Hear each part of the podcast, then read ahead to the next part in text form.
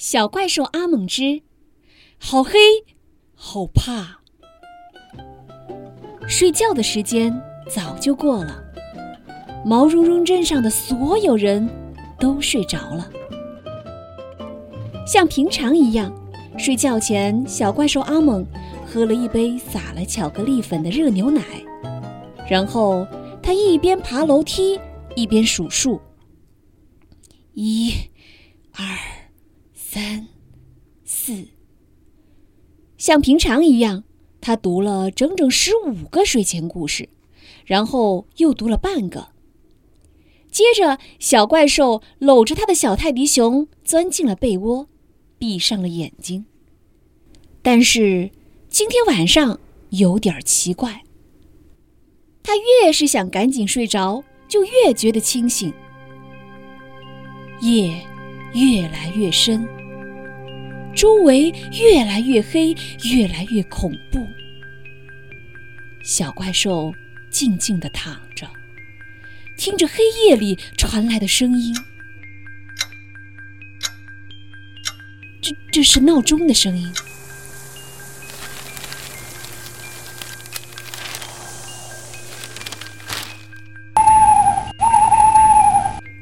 这是猫头鹰的声音。等一下，这是什么声音？听起来像是从花园里传来的声音。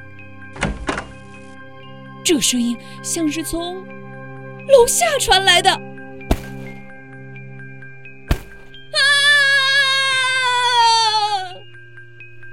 他吓得钻进了被窝，心砰砰的跳得飞快，肯定有什么东西在外面，而且那个东西正在慢慢靠近。听起来那个东西肯定长着吓人的弯弯曲曲的长指甲。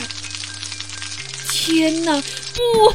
听起来那个长着吓人的弯弯曲曲的长指甲的东西正在爬楼梯。听起来这个东西不仅长着吓人的弯弯曲曲的长指甲，还长着满嘴锋利的大牙齿，而且听起来还非常饿。小怪兽再也忍不住了，他想，与其躲在被子里面发抖，还不如勇敢地面对。